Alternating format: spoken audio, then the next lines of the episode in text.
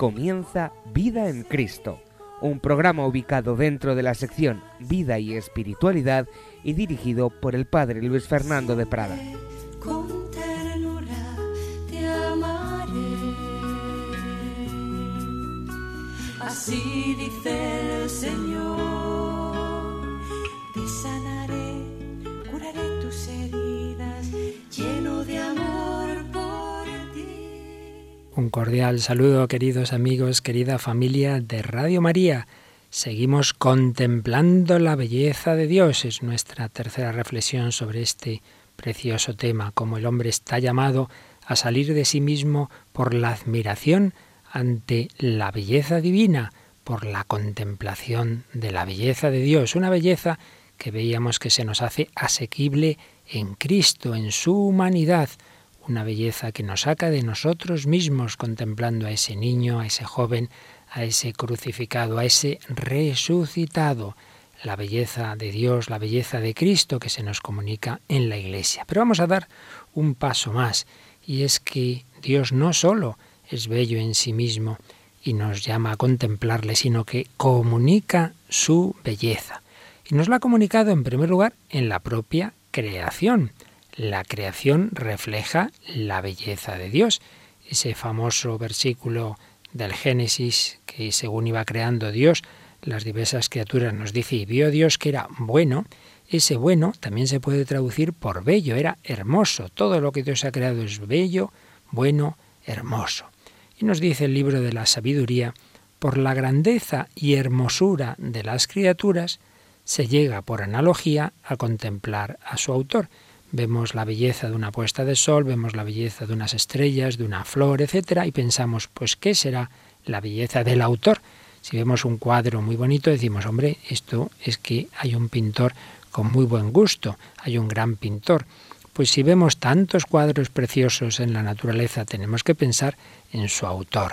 También nos dice el libro de la sabiduría 13.3, pues fue el autor mismo de la belleza quien las creó, quien creó esas criaturas tan hermosas. Hay una oración de laudes en la que decimos: Dios todopoderoso, de quien dimana la bondad y hermosura de todo lo creado. No debemos despreciar, por tanto, la naturaleza, no debemos despreciar la belleza. Debemos decir con el salmista: el cielo proclama la gloria de Dios, el firmamento pregona la obra de sus manos. Señor Dios nuestro, qué admirable es tu nombre en toda la tierra. Cuando contemplo el cielo, obra de tus dedos, la luna y las estrellas que has creado, ¿qué es el hombre para que te acuerdes de él, el ser humano para darle poder? Y si vamos al Catecismo, veremos que hay muchas enseñanzas, muchos números sobre este tema de la belleza. El número 2500 nos dice: la verdad es bella por sí misma. La verdad de la palabra, expresión racional del conocimiento de la realidad creada e increada, es necesaria al hombre dotado de inteligencia, pero la verdad puede también encontrar otras formas de expresión humana complementarias, sobre todo cuando se trata de evocar lo que ella entraña de indecible, las profundidades del corazón humano, las elevaciones del alma, el misterio de Dios. Antes de revelarse al hombre en palabras de verdad, Dios se revela a él mediante el lenguaje universal de la creación, obra de su palabra, de su sabiduría. El orden y la armonía del cosmos que percibe tanto el niño como el hombre de ciencia, pues por la grandeza y hermosura de las criaturas se llega por analogía a contemplar a su autor, la cita de sabiduría que antes recordábamos, pues fue el autor mismo de la belleza quien las creó. Por su parte, el número 319 nos enseña: Dios creó el mundo para manifestar y comunicar su gloria. Y nos explica: la gloria para la que Dios creó a sus criaturas consiste en que tengan parte en su verdad, su bondad y su belleza. Es decir, la gloria de Dios es darnos de su ser, darnos a comunicar lo que Él es, dado que Él es la suma verdad, la suma belleza, la suma bondad. Sus criaturas reflejamos parte de esa fuente infinita de verdad, bondad y belleza. Número 32 nos dice cómo el hombre puede conocer a Dios a partir del mundo, a partir del movimiento y del devenir, de la contingencia, del orden y de la belleza del mundo. se puede conocer a Dios como origen y fin del universo. Y viene una cita preciosa de San Agustín.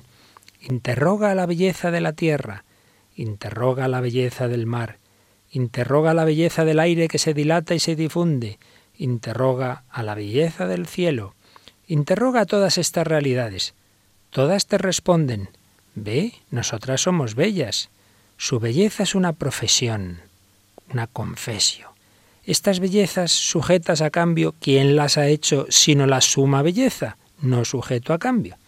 Si las criaturas son bellas, ¿qué no será la belleza de su autor? El número 41 del Catecismo nos explica: todas las criaturas poseen una cierta semejanza con Dios, muy especialmente el hombre, creado a imagen y semejanza de Dios. Las múltiples perfecciones de las criaturas, su verdad, su bondad, su belleza, reflejan, por tanto, la perfección infinita de Dios. Por ello, haremos muy bien en alabar al Señor como lo hacía San Francisco de Asís, y así lo recoge el número 344 del Catecismo.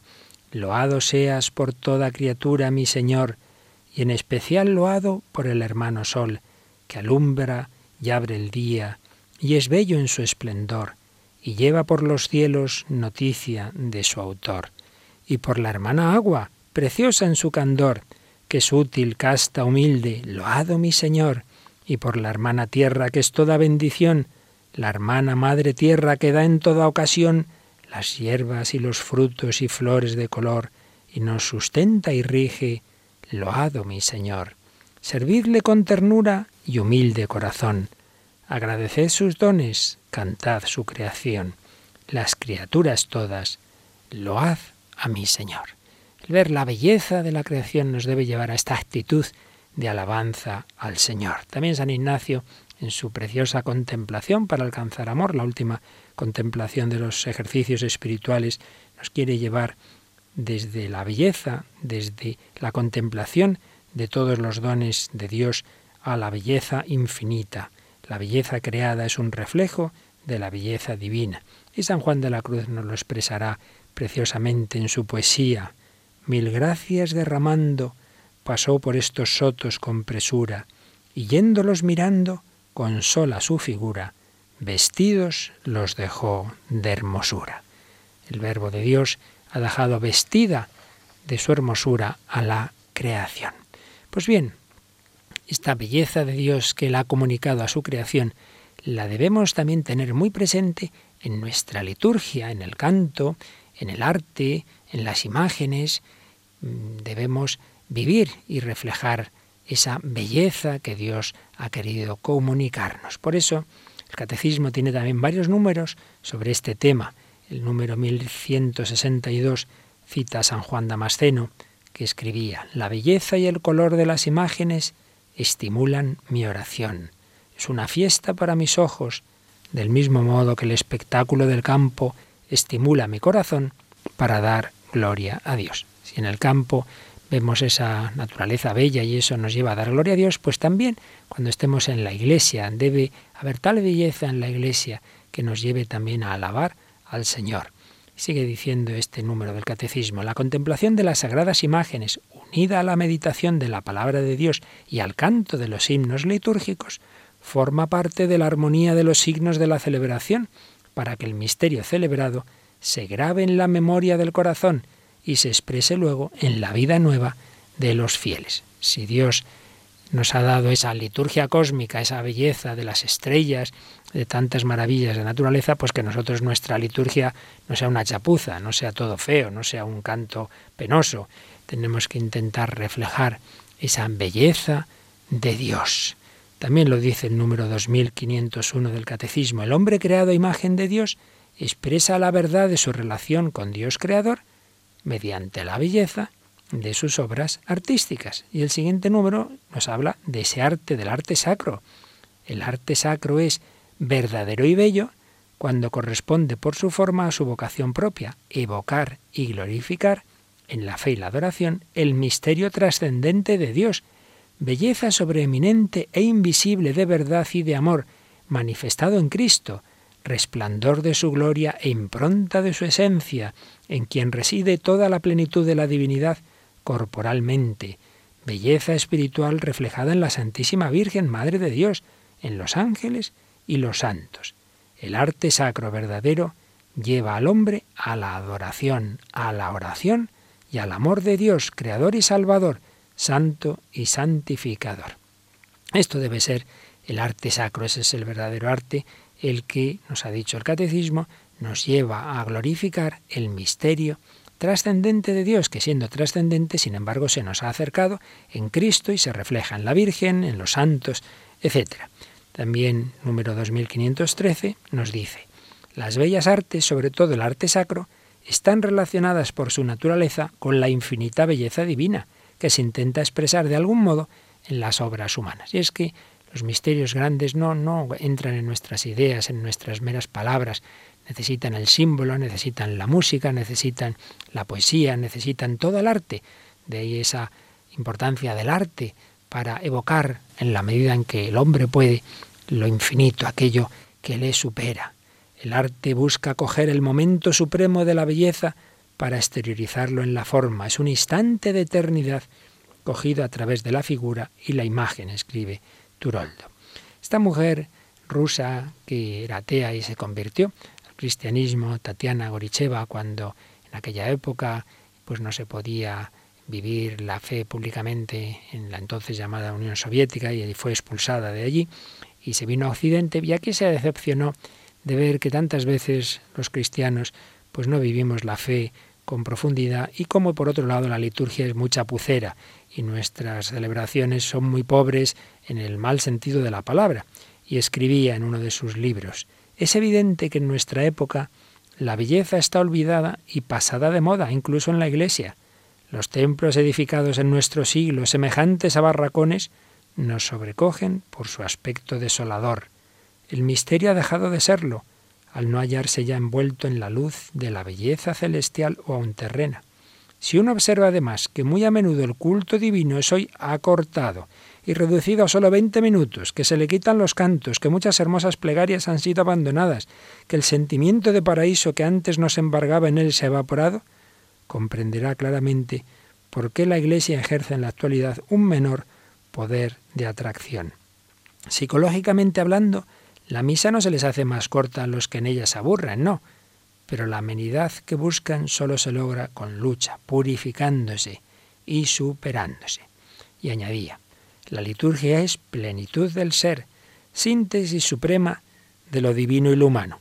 La hemos convertido en algo meramente formal, pero donde no hay belleza, tampoco hay libertad, ni júbilo, ni fiesta. Pues creo que tenía bastante razón, por no decir mucha, Tatiana Goricheva. Y gran profesor de teología espiritual, que un servidor lo tuvo de profesor hace ya bastantes años, don José María Iraburu, que ha dado también muchas charlas en Radio María, pues tiene cosas escritas también sobre este tema, y cómo hoy día, cuando hay planteamientos de fondo que parten del absurdo, del nihilismo, de la falta de fe en Dios, eso se refleja en el arte y llega a la estética de la fealdad. Y escribe: el rechazo de Dios, y más concretamente de Cristo y de su Iglesia. El mismo espíritu que en Occidente ha maleado la vida social y política, ha roto las familias, ha imbecilizado la filosofía y en general ha deshumanizado a los pueblos, ha degradado también la estética moderna, hundiéndola en la fealdad. Es un mismo impulso descendente. Y recordaba don José María Iraburu que en el año 95 Francisco Nieva denunciaba una estética turfada de feísmo voluntario. En efecto, ha habido en todas las artes a través del siglo XX una rara atracción por el mal, por el gusto de una vida a la inversa, en que lo bello tiene que ser feo para ofrecernos más picante y más profundidad. Esa es la demoníaca tentación de los que se creen tan exquisitos que se sienten por encima de la belleza y el placer, y quieren imponer esa suerte de salvación a la inversa para ver al mundo acoplarse a ellos en ese área de insatisfacción y de carencia resignada. Ya en 1990 el profesor de estética Pedro Azara había dicho: nunca como en el siglo XX había proliferado tanto la fealdad en el arte. Se manifiesta en todos los campos.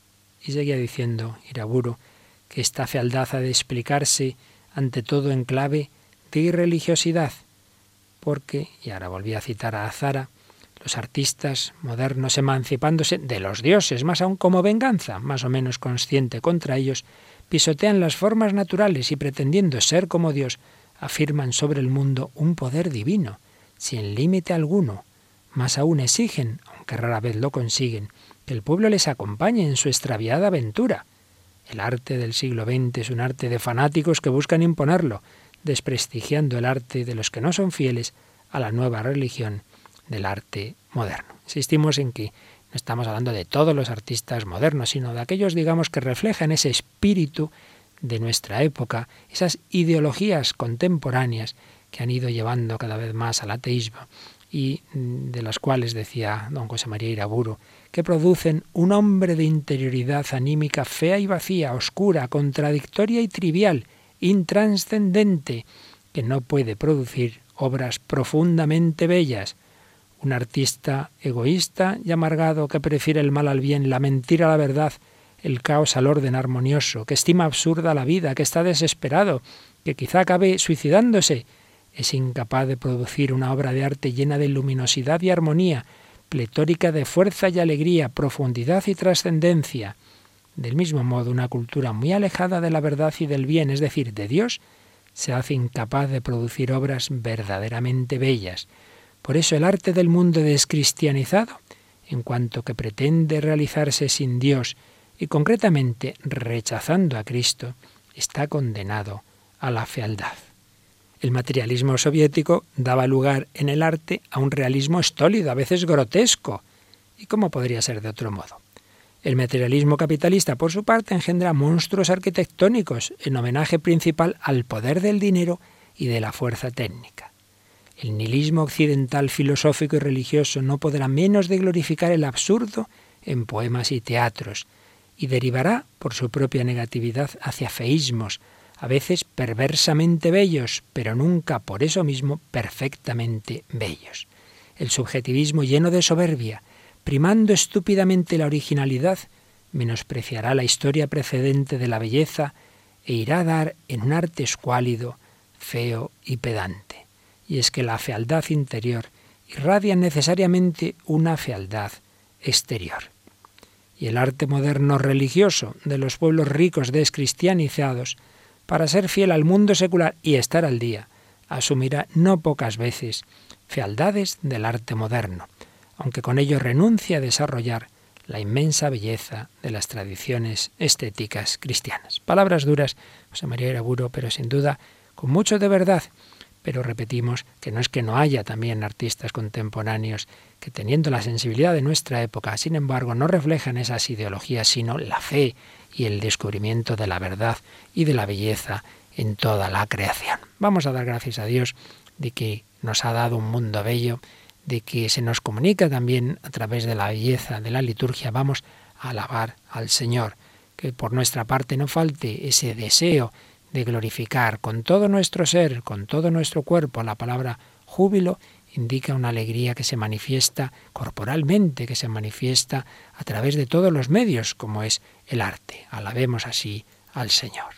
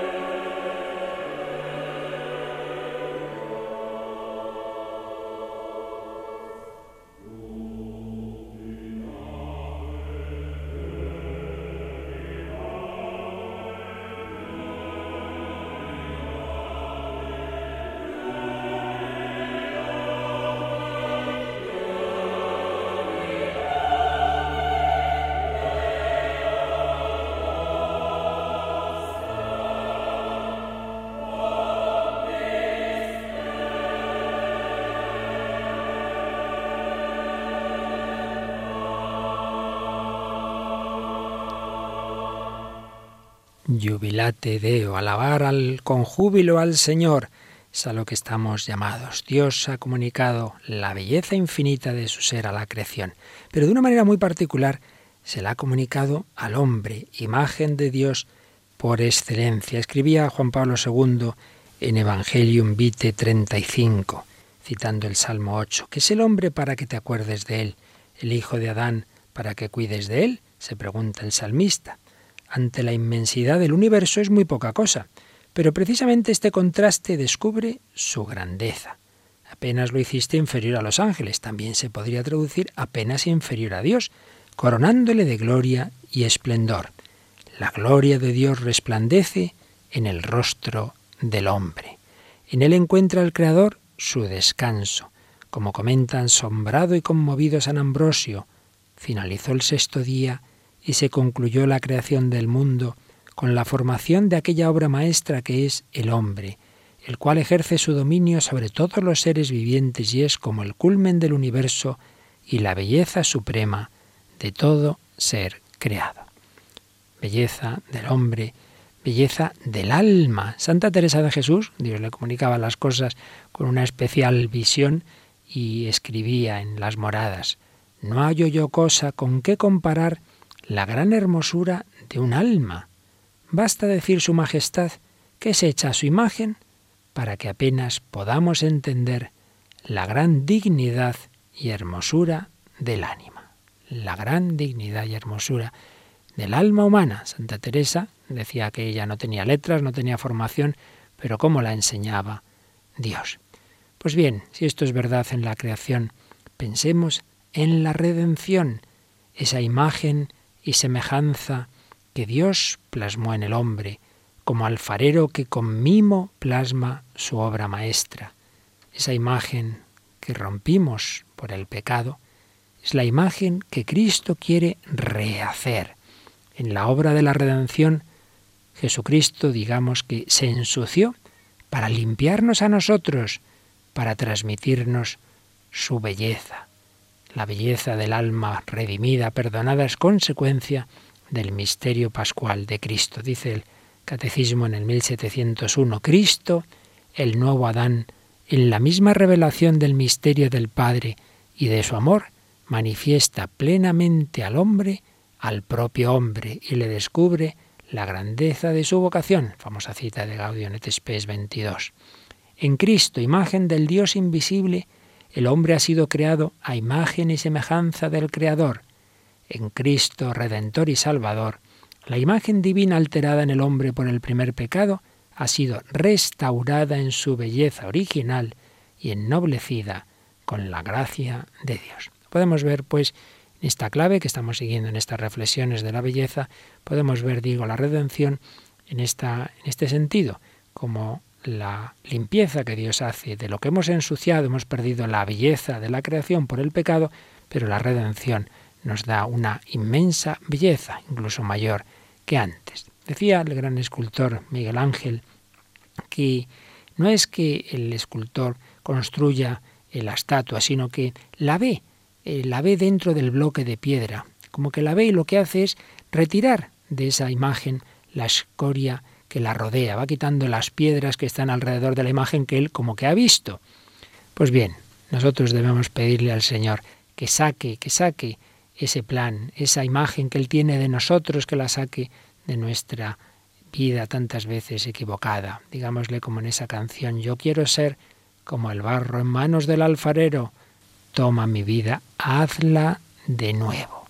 El esposo Jesucristo es bello, es hermoso y quiere que la esposa lo sea, lo dice San Pablo en la carta a los Efesios. Cristo amó la Iglesia y se entregó a sí mismo por ella para santificarla, purificándola mediante el baño del agua en virtud de la palabra y presentársela resplandeciente a sí mismo, sin que tenga mancha ni arruga ni cosa parecida, sino que sea santa e inmaculada. Por eso escribirá San Ambrosio que Cristo, al contemplar a su Iglesia con blancas vestiduras, el que por su amor tomó un traje sucio, como dice el libro del profeta Zacarías, al contemplar el alma limpia y lavada por el baño de la regeneración, dice: «Qué hermosa eres, mi amada, qué hermosa eres». Podríamos decir que Dios, por amor a sus criaturas, sale de sí, tiene una especie de éxtasis, sale de sí en la historia de la salvación, se ha enamorado del hombre, se admira de su belleza. Santa Teresa escribe en el capítulo 33 de su vida: «Me veía vestir una ropa de mucha blancura y claridad, y al principio no veía quién me la vestía. Después vi a Nuestra Señora hacia el lado derecho y a mi padre San José al izquierdo, que me vestían aquella ropa. Dióseme a entender que estaba ya limpia de mis pecados». El Señor, por la redención, nos hace limpios, nos purifica, nos devuelve la belleza que perdimos por el pecado. Pero esto es un proceso progresivo, el camino de la santidad. Vamos caminando hacia la plenitud de la semejanza con Dios, que es precisamente la santidad. Escribe San Pablo en la segunda carta a los Corintios 3:18, que todos nosotros, que con el rostro descubierto reflejamos como en un espejo la gloria del Señor, nos vamos transformando en esa misma imagen cada vez más gloriosos. Poco a poco es un proceso de transformación, de irnos pareciendo cada vez más al Señor, que nos eligió de antemano, nos dice en la carta a los Efesios, para ser santos e inmaculados en su presencia. Juan Pablo II, en Veritatis Splendor, número 10, escribía: «La Iglesia, iluminada por las palabras del Maestro, cree que el hombre, hecho a imagen del Creador, redimido con la sangre de Cristo y santificado por la presencia del Espíritu Santo, tiene como fin último de su vida ser alabanza de la gloria de Dios, haciendo así que cada una de sus acciones refleje su esplendor». Escribe San Ambrosio: «Conócete a ti misma, alma hermosa, tú eres la imagen de Dios. Conócete a ti mismo, hombre, tú eres la gloria de Dios». Y seguía diciendo Juan Pablo II: «Los mártires, y de manera más amplia todos los santos en la Iglesia, con el ejemplo elocuente y fascinador de una vida transfigurada totalmente por el esplendor de la verdad moral, iluminan cada época de la historia, despertando el sentido moral». Así pues, belleza que Dios nos comunica al hombre a través de la redención, maravillas que Dios hace en su Iglesia y a través de ella, desde Pentecostés, maravillas que suscitan la admiración, como lo habían suscitado en la vida de Jesús. De hecho, ese día de Pentecostés nos cuentan los Hechos de los Apóstoles que los que estaban estupefactos y admirados decían: «Pero es que no son galileos todos estos que están hablando. ¿Cómo es que cada uno de nosotros les oímos en nuestra propia lengua nativa?». Admirados, la admiración que nos lleve a la alabanza, como cuando San Pedro curó a aquel paralítico y nos dice los Hechos de los Apóstoles que todo el pueblo le vio cómo andaba y alababa a Dios. Le reconocían, pues él era el que pedía limosna sentado junto a la puerta hermosa del templo, y se quedaron llenos de estupor y asombro por lo que había sucedido. Pedro, al ver esto, se dirigió al pueblo: «Israelitas, ¿por qué os admiráis de esto? ¿O por qué nos miráis fijamente, como si por nuestro poder o piedad hubiéramos hecho caminar a éste?». Maravillas que hace Dios en la Iglesia, que deben llevar al hombre a glorificar a Dios, a alabarle, a darle gracias por esas maravillas, por esa belleza que Él devuelve a su criatura. Es lo que pedimos en la oración colecta de Pentecostés.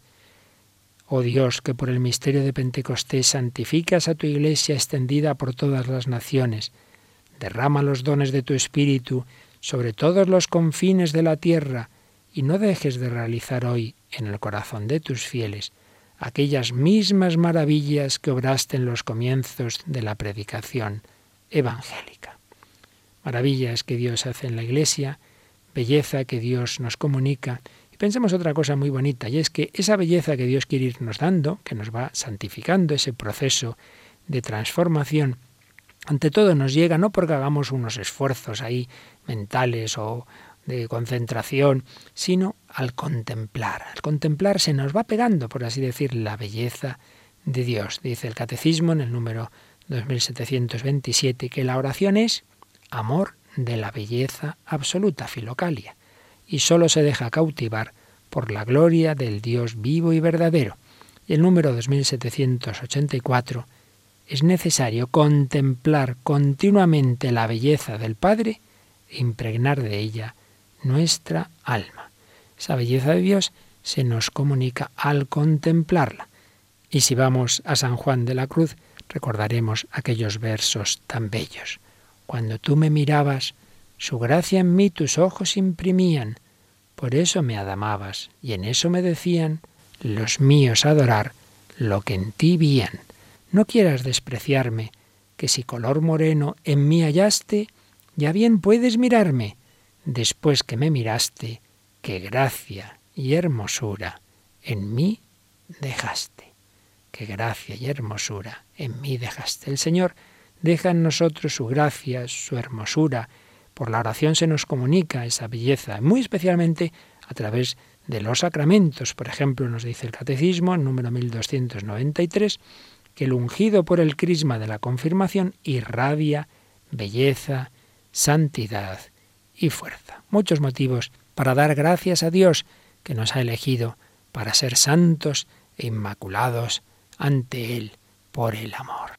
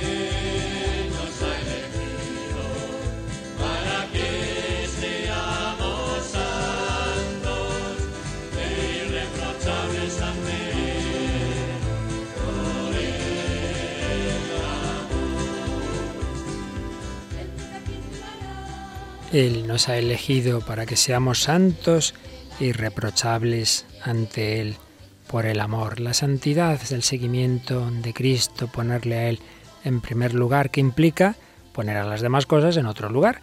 Pero ese aspecto negativo, todo aquello a lo que el Señor nos pueda pedir renunciar, es siempre consecuencia de lo positivo. No veamos nunca la moral cristiana como una moral negativa de prohibiciones. Ante todo se trata de mirar a Cristo y como consecuencia no nos quedaremos deslumbrados por este mundo y podremos renunciar a lo que sea necesario. Lo que decía San Pablo en la carta a los Filipenses: juzgo que todo es pérdida ante la sublimidad del conocimiento de Cristo Jesús mi Señor, por quien perdí todas las cosas y las tengo por basura para ganar a Cristo. Es por ello muy importante que disfrutemos del Señor, que gocemos de la presencia de Cristo, que gocemos de la oración, que disfrutemos de su belleza, porque eso es lo que nos ayudará a no dejarnos embaucar por los esplendores falsos de tantas bellezas caducas. Escribía el Beato Elredo: para que el hombre se ame rectamente a sí mismo, procure no dejarse corromper por ningún atractivo mundano, y para no sucumbir ante semejantes inclinaciones, trate de orientar todos sus afectos hacia la suavidad de la naturaleza humana del Señor. Es lo que vemos, la citamos una vez más, a nuestra gran Santa Teresa de Jesús, que escribe en su vida: después que vi la gran hermosura del Señor, no veía a nadie que en su comparación me pareciese bien ni me ocupase, que con poner un poco los ojos de la consideración en la imagen que tengo en mi alma, he quedado con tanta libertad en esto que después todo lo que veo me parece hace asco en comparación de las excelencias y gracias que en este Señor veía. Es muy profundo esto.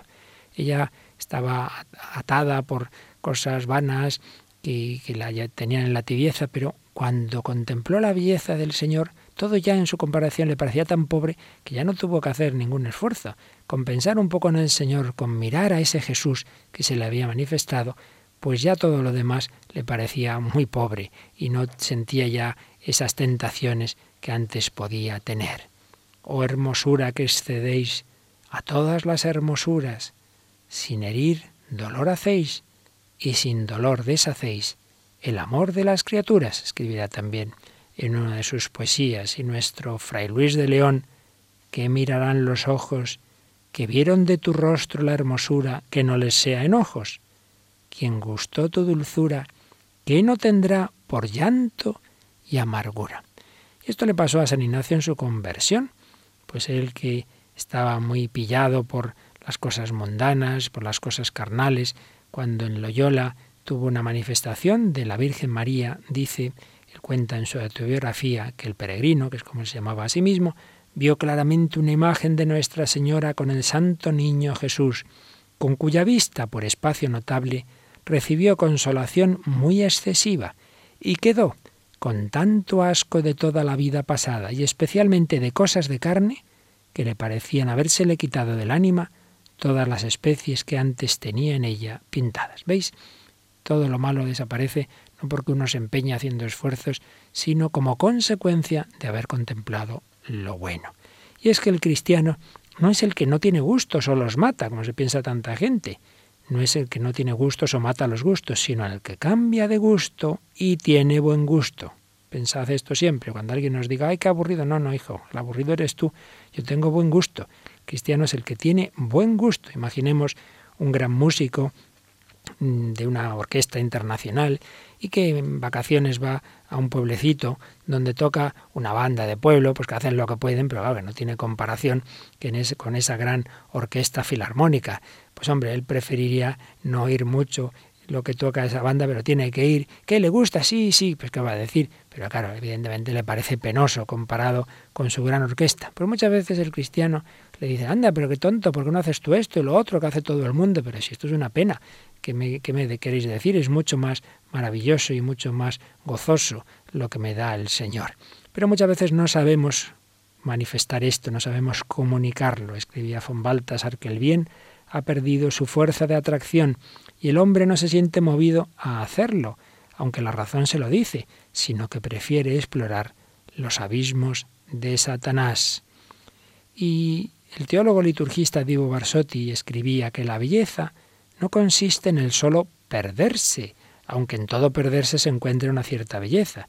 Tampoco en el perderse, que no es un acto de amor. La verdadera belleza consiste en un perderse que es un acto de amor. Perderse en Dios.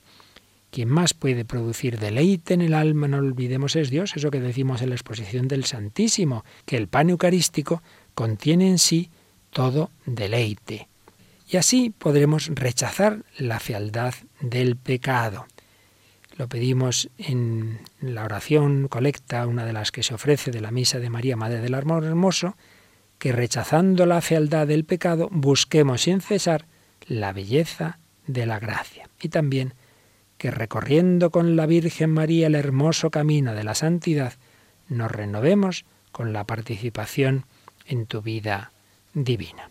Catecismo, número 2500, nos dice que la práctica del bien va acompañada de un placer espiritual gratuito y de belleza moral.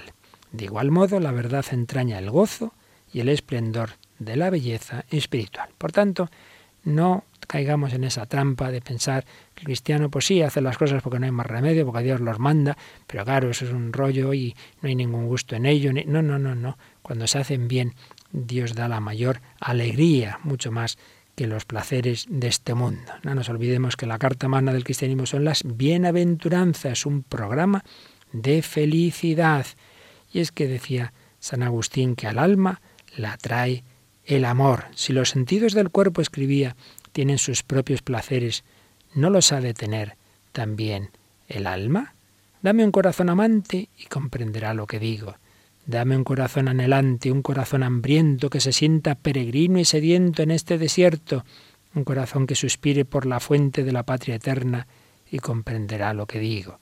Si hemos de ser atraídos, seámoslo por aquel a quien dijo una mujer enamorada, corremos tras el olor de tus perfumes. ¿Ama el alma algo con más ardor que la verdad? ¿De qué cosa deberá ser ávido el hombre? ¿Con qué finalidad ha de desear tener sano el paladar interior con que juzgar la verdad, sino para comer y beber la sabiduría, la justicia, la verdad, la eternidad? Y le dice San Agustín al cristiano: si el mundo te promete el placer carnal, respóndele, más deleitable es Dios. Si te promete honores y dignidades seculares, respóndele, el reino de Dios es más excelso que todo. Si te promete curiosidades superfluas y condenables, respóndele, solo la verdad de Dios no se equivoca. Así pues, gocémonos de que nuestro Dios no solo quiere ser la luz de nuestro entendimiento, la fuerza de nuestra voluntad, sino el gozo de nuestra sensibilidad. El bien es bello, la luz es dulce, decía San Gregorio de Agrigento, y vio Dios que la luz era buena. Es cosa dulcísima fijar en él, en Cristo, los ojos del Espíritu, y contemplar y meditar interiormente su pura y divina hermosura, y así ser iluminados y embellecidos, ser colmados de dulzura espiritual, ser revestidos de santidad, adquirir la sabiduría y rebosar de una alegría divina que se extiende a todos los días de nuestra vida presente, porque realmente aquel sol de justicia es fuente de toda alegría para los que lo miran. Refiriéndose a él, dice el salmista, gozan en la presencia de Dios, rebosando de alegría. Y también, alegraos justos en el Señor, que merece la alabanza de los buenos. Alegraos justos con el Señor. Vivamos para el Señor, vivamos para Cristo. Él quiere ser nuestra vida. Vivamos realmente por Él y para Él.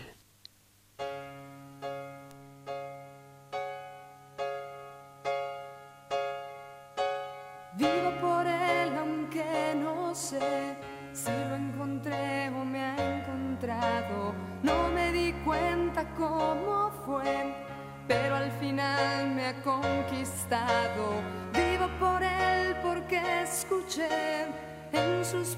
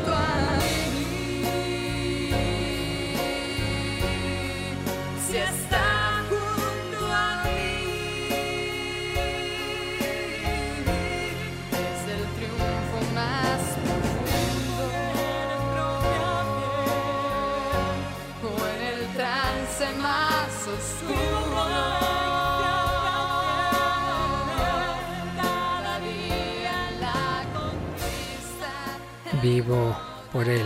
Así debe vivir todo cristiano. Mi vida es Cristo. Pero hay una manera particular de esta conformación con Cristo, que es la vida consagrada.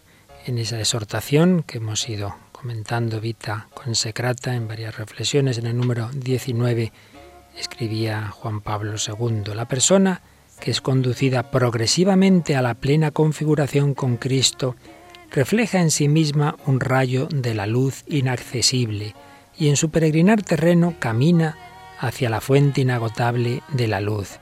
De este modo, la vida consagrada es una expresión particularmente profunda de la Iglesia esposa, la cual, conducida por el Espíritu a reproducir en sí los rasgos del esposo, se presenta ante él resplandeciente sin que tenga mancha, ni arruga, ni cosa parecida, sino santa e inmaculada.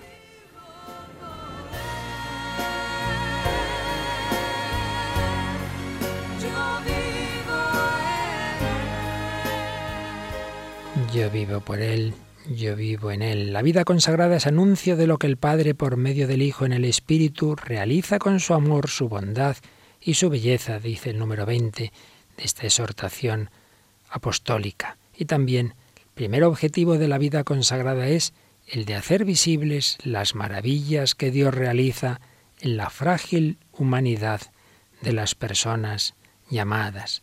Más que con palabras, testimonian estas maravillas con el lenguaje elocuente de una existencia transfigurada, capaz de sorprender al mundo. Al asombro de los hombres responden con el anuncio de los prodigios de gracia que el Señor realiza en los que ama. En la medida en que la persona consagrada se deja conducir por el Espíritu hasta la cumbre de la perfección, puede exclamar: «Veo la belleza de tu gracia, contemplo su fulgor y reflejo su luz, me arrebata su esplendor indescriptible, soy empujado fuera de mí mientras pienso en mí mismo, veo cómo era y qué soy ahora, oh prodigio, estoy atento, lleno de respeto hacia mí mismo, de reverencia y de temor, como si fuera ante ti. No sé qué hacer porque la timidez me domina. No sé dónde sentarme, a dónde acercarme, dónde reclinar estos miembros que son tuyos, en qué obras ocupar estas sorprendentes maravillas divinas». Una cita de Simeón, el nuevo teólogo. Concluía Juan Pablo II: de este modo, la vida consagrada se convierte en una de las huellas concretas que la Trinidad deja en la historia para que los hombres puedan descubrir el atractivo y la nostalgia de la belleza divina. Una aplicación especial a la vida consagrada, pero de algo que es para todo cristiano.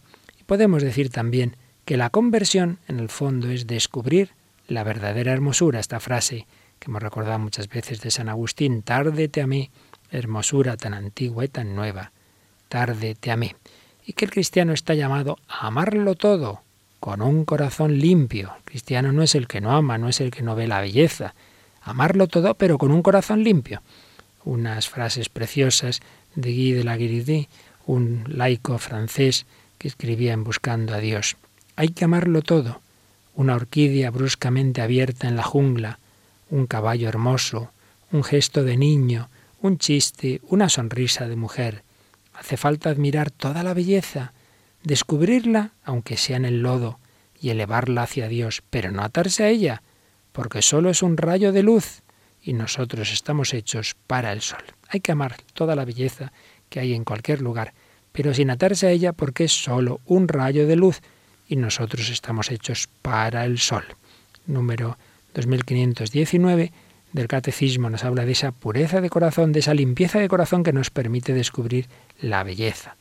La pureza de corazón es el preámbulo de la visión.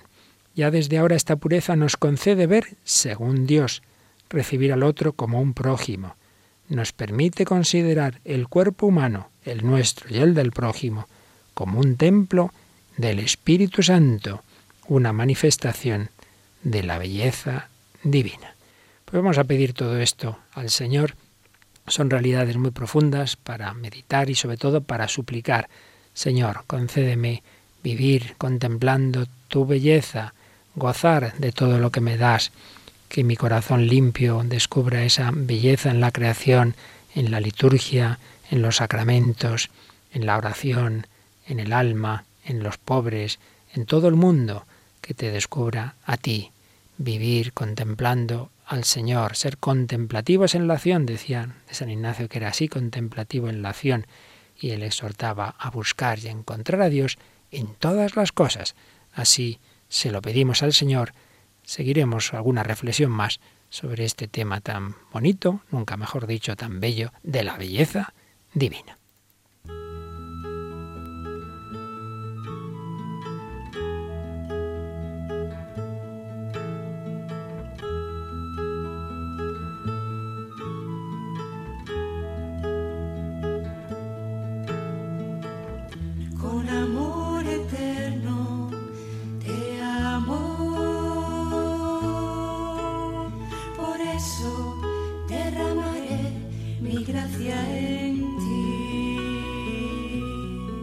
Han escuchado Vida en Cristo, un programa enmarcado dentro de la sección Vida y Espiritualidad y dirigido por el Padre Luis Fernando de Prada. Siempre con ternura te amaré,